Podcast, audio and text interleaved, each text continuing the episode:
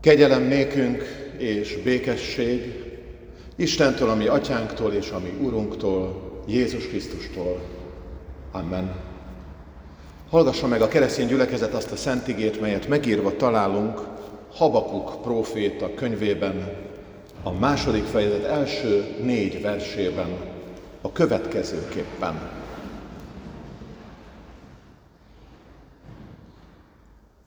Őrhelyemre állok, odaállok a bástyára, figyelek, várva, hogy mit szól hozzám, és mit felel panaszomra. Válaszolt is nekem az Úr, és ezt mondta, írd le ezt a kijelentést, vésd táblákra, hogy könnyen el lehessen olvasni. Eldöntött dolog már, amiről kijelentést kaptál, hamarosan célhoz ér, és nem okoz csalódást. Ha késik is, várt türelemmel, mert biztosan bekövetkezik. Nem marad el. Az elbizakodott ember nem őszinte lelkű, de az igaz ember a hite által él. Amen.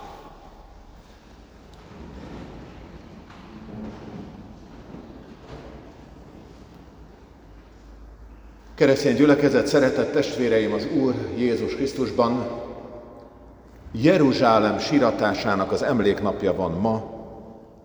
Mindaz, ami szent hely és az Istennel való kapcsolat felépülésében, évezredes történetében erőforrás volt, íme az enyészeté lett. Krisztus után 70-ben. Erre emlékeztet maga Jézus is, ahogyan a Lukácsi evangéliumi szakaszban hallhattuk, nem felemelt újjal, nem dörgedelmes szózatot intézve, hanem ahogy közeledik a városhoz, letekint a Kidron völgyébe, az ott kanyargó zarándok ösvényekre, melyet maga is annyiszor bejárt, és a Sion magaslatán álló Isten házára, ahova most is oda tart, a, vallá, a választott nép vallási centrumába, és megérinti a közelgő pusztulás képe, és könnyek között zokog.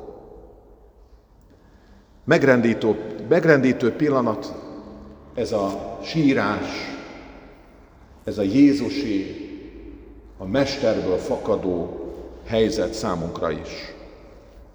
És alkalmas arra, hogy a békéről nevezett városért, Jeruzsálemért, és a zsidósággal való közös reménység teljesüléséért imádkozzunk ezen a napon. Kérdéseink is lehetnek. Mi ez a közös jövő, amire ma mindenképpen emlékeznünk kell. És mit ad ehhez hozzá Habakuk profétai látomása? Vagy milyen megrendítő képeket őrzünk mi magunk is egykor vonzerővel bíró, de ma pusztulást hirdető kövekről. Nézzük az első kérdést. A vallásos zsidósággal, legalábbis egy részével közös az a reménységünk, hogy eljön Isten küldötte a messiás, akit mi a názáreti Jézusban várunk vissza. És hitem szerint lesz közös nagy rácsodálkozás zsidó testvéreinkkel együtt, döbbenet és ünnep, ahol minden sírás, ami a kövek széthullásából fakadt, örömre fordul, a megélt, felfoghatatlan közösség önfeledtségében. És a leomlott falak emlékeze, emlékezete betemeti a legmélyebb szakadékokat is. És boldog az az ember, aki ennek az isteni látásnak az erőterében halad előre, és talán már ezen a héten megölel egy testvért a választott nép köréből keresztényként. Jézus követőjeként. És szívből az erős vár mellé oda teszi, hogy valóban ő a békesség ura és forrása, az igazi salom, aki miatt azt mondhatjuk, salom a léhen, békesség néked, békesség legyen közöttünk. Habakuk könyvéből egy feszült várakozással teli pillanat vontakozik ki ma előttünk. Őrhelyen állva, a sáncon várakozva, várja a próféta, mit felel az Úr a panaszra. Ki ne tudna panaszt felsorolni? Kit ne ért volna már csalódás? És akkor azt várja, hogy a panaszokra, a mély fájdalomra, a ki tudja hány felsorolható gondra jön a válasz. Egy rabbinista fordítás szerint nem egyszerűen panaszról van szó, hanem szemrehányásról. És jön az üzenet, és ezt az üzenetet, ezt a feleletet, ami a magja mindennek, ezt nem csak úgy meg kell őrizni, emlékezetbe tartani, hanem kőbe kell vésni. Egy olyan táblára, egy olyan kő táblára, ami maradandóan őrzi a lényegét ennek az üzenetnek. Hogy látható legyen a jelenkor és a kései olvasók számára is, és bizonyossá váljon, hogy aki jönni fog, az nem késik el. Ennek az őrszem által várt és beteljesülő találkozásnak van egy szép éneke, amit legtöbbször így a nyári időszakban, táborokban, hittanos táborokban, konferenciákon szoktak énekelni, gitárral kísért ének. Gyakran halljuk, így szól a néhány sor. Az Úr jósága, hogy még élünk a földön, mert az ő irgalma soha véget nem ér, újjá éled reggelre, minden reggelre. Nagy a te hűséged, ó Uram, nagy a te hűséged. Vajon ott van-e a mi életünkben is ez a fajta tapasztalat, hogy árunk az őrhelyen, a saját életünk sáncaiból kitekintve, mint az őr, az őrszem, és valahogy utolér a tapasztalat, hogy érkezik ő, hogy megújul a kegyelem, hogy az ő ajándéka, a találkozás öröme az életünk részévé lesz. És itt érkezünk meg ahhoz az igéhez, ami a felolvasott szakasz legismertebb mondata. Az igaz ember a hite által él. Nem kell messzire menni itt a az idén 15 éves Reformáció Park emlék művének a talapzatába is ez van vésve, mint egy követve a habakuknál olvasható felszólítást. Az igaz ember hitből fog élni, az igaz, ember a hite által él. Ezt idézi a habakuki mondatot a római levélben Pál, és az egész reformációnak ez lesz valami különleges hajtó ereje. Kegyelemből, hit által élni, nem kényszerek, nem szégyenek, nem terhek alatt roskadozva, hanem hit által élni. Ez kell legyen az alap akkor is, hogyha minden megrendül. Ha a templomi közösségek megrendülnének, hogyha a templomok eltűnnének, a napokban láttam ilyen az ukrán háborúban összedőlt templomok képét.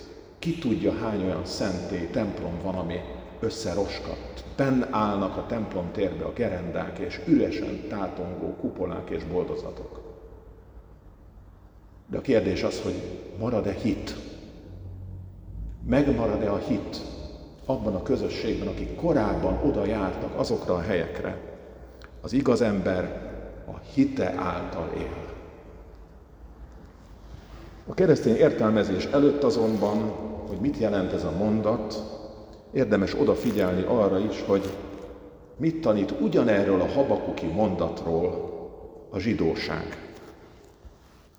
A Talmud egyik bölcse, Szimláj rabbi úgy értelmezi, hogy a Tóra 613 parancsát sokan egyre szűkebb körre, mint egy eszencia képesek sűríteni. És ő azt mondja, hogy Dávid 11 mondatban foglalja össze a 613 parancsot.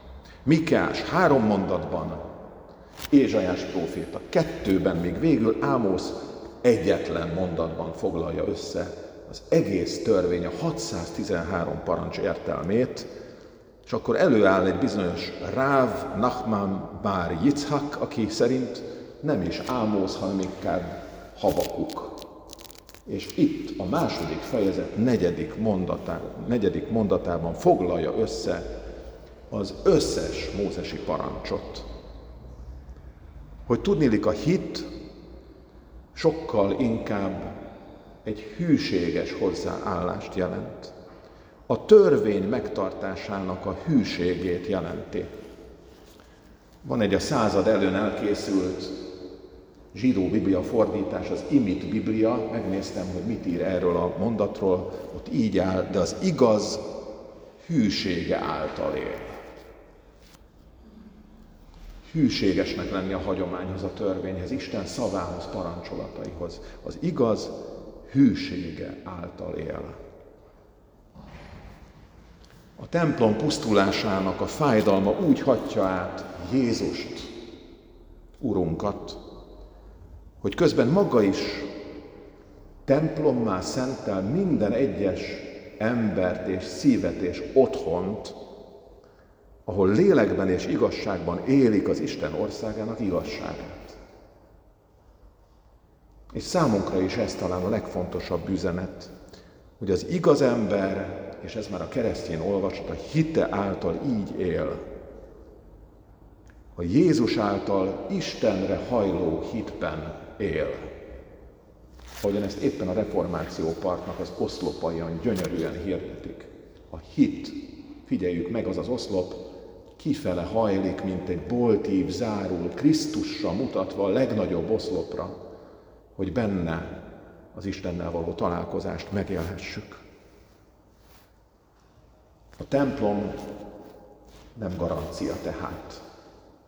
Lélektelen Isten tisztelet lehet keresztény templomokban is. Jézus neve a kereszténység égisze alatt.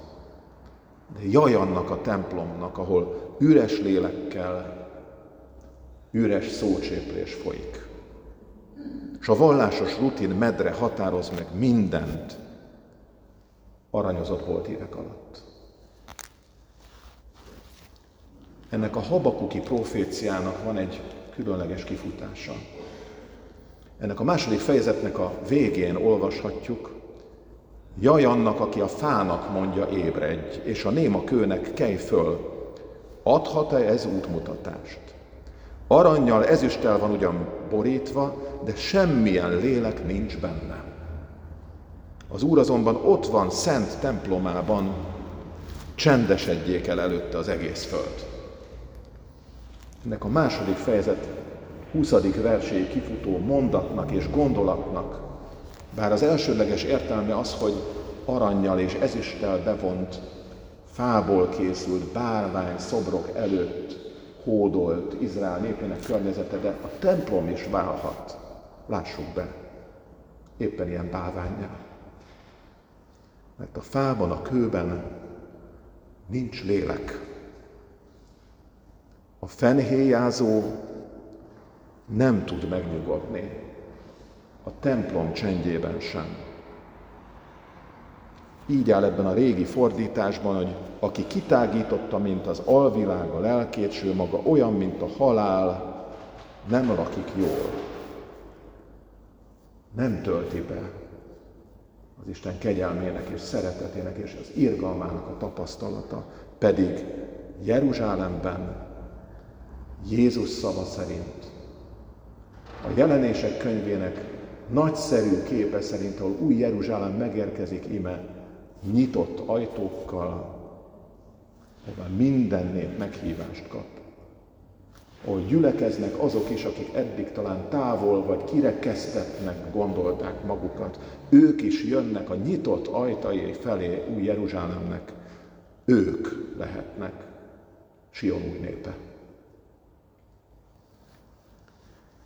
Ezen a mai vasárnapon talán életünknek azon megrendítő vagy csalódással teli helyzeteire is gondolhatunk, ahol tényleg romok vannak valahol, talán egy turisztikai látványosságként, talán életünknek fontos történetei, színhelyeként, és ahol látjuk, hogy űr tátong ott, ahol egykor élet volt, de az üres kövek, kövek helyére Isten odahozza ezt a képet, Jeruzsálemnek, a mennyeinek a képét, a találkozásnak, az új léleknek, az Isten szeretetének a teljessége lehet a miénk.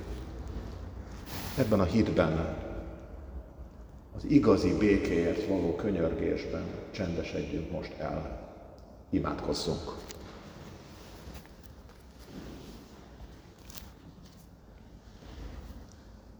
Urunk, taníts meg minket naponként hitből élni. Nyisd meg szemünket arra, ami nagyobb kétségeinknél, aggodalmainknál, panaszainknál is. Nyisd meg szemünket a Te kegyelmed látására, hogy mindennél jobban féljünk és szeressünk Téged, és hogy benned bízzunk, sőt rád bízzuk életünket, jövőnket, az ismeretlen jövőt, és azt, ami éppen itt és most kezdődik számunkra is. Jézus Krisztus, ami Urunk által. Amen. Most Isten igére feleletül a 493-as számú énekünk második és harmadik verszakát énekeljük el.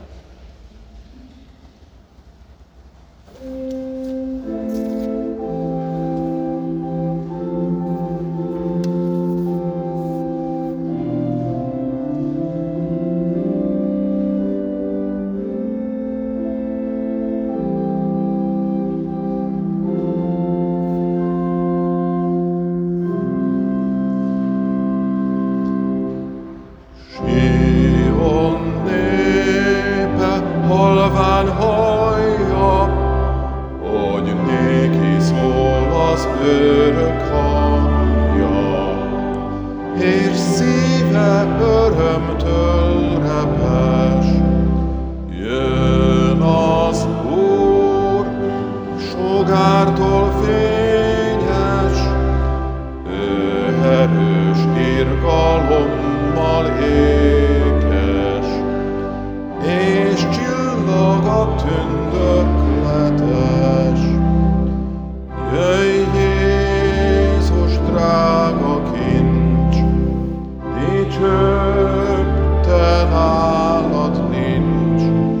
a szem, nem lát.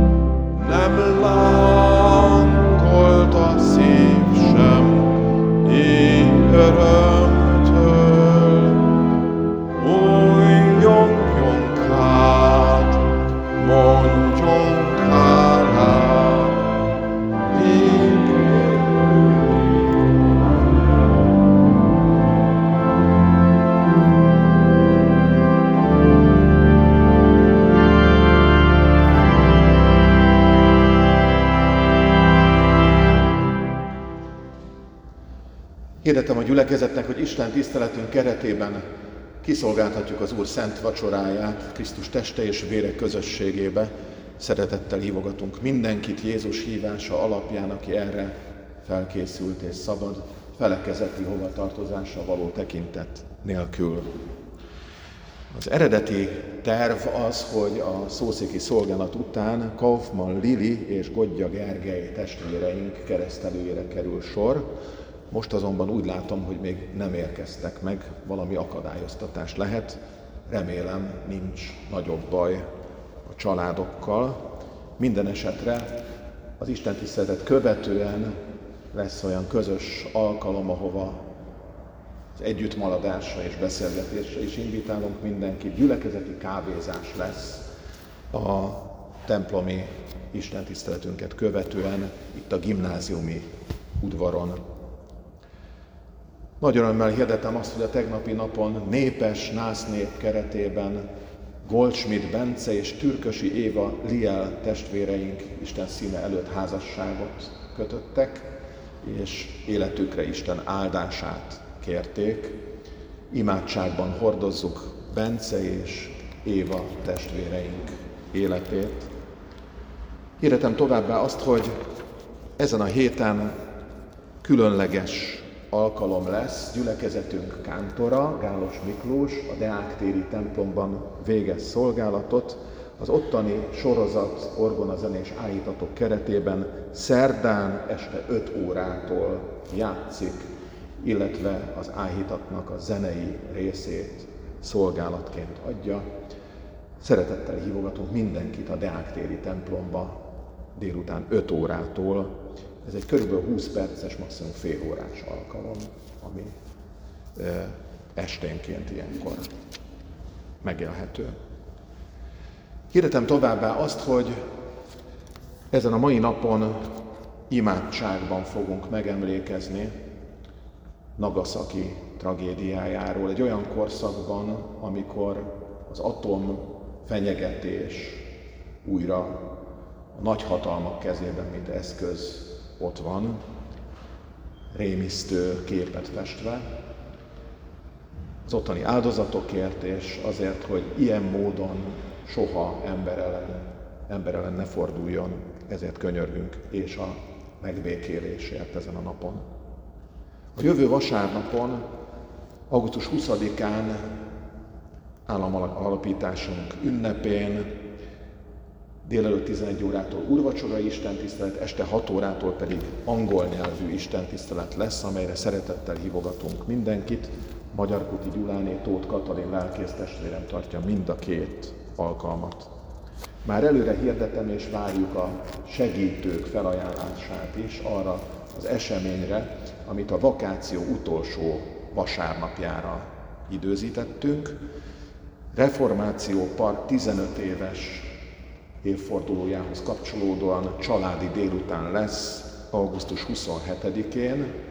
Az Isten tiszteletet követi egy olyan közös étkezés, ahol vegán lecsós kuszkuszt fogunk kínálni mindazoknak, akik a közös ebédet együtt szeretnék elkölteni, és délután kettő órától kezdődik az a program, ahol kerületünk alpolgármestere emlékezik, Kis Eszter színésznő fog 7 percben emlékezni a park történetéről, ezt követően pedig az Iránó Színház, Pápszínház előadása lesz, a Babszem Jankó tekinthető meg a parkban, grundfoci és közösségi akció események is lesznek, Szeretettel hívogatunk minden gyereket, családot, természetesen a legnagyobb nyitottsággal mindenki számára szervezzük ezt a programot. Ezt az eseményt Erzsébetváros önkormányzata is támogatja. Tudnilik annak idején a park létesülésében fontos szerepet töltött be gyülekezetünk is, és ennek az örömét együtt szeretnénk megünnepelni. 27-én olyan segítőket, akik az étel előkészítésben, kiosztásban, a napszervezésében szívesen részt vennének, az ő segítségüket várjuk. Az elmúlt hét offertóriumát hirdetem, az 44.355 forint volt. A szószéki szolgálatot követően ma is kérjük és várjuk a felajánlásokat testvéreinktől, gyülekezetünk presbiterei gyűjtik össze a felajánlásokat. A kiáratnál kapható az Evangélikus Élet magazin legújabb száma, vigyük, olvassuk, ajánlom szeretettel mindenki figyelmébe. Végezetül Isten békessége, mely minden értelmet meghalad, őrizze meg szíveinket, gondolatainkat Krisztus Jézusban, feltámadott Urunkban. Amen.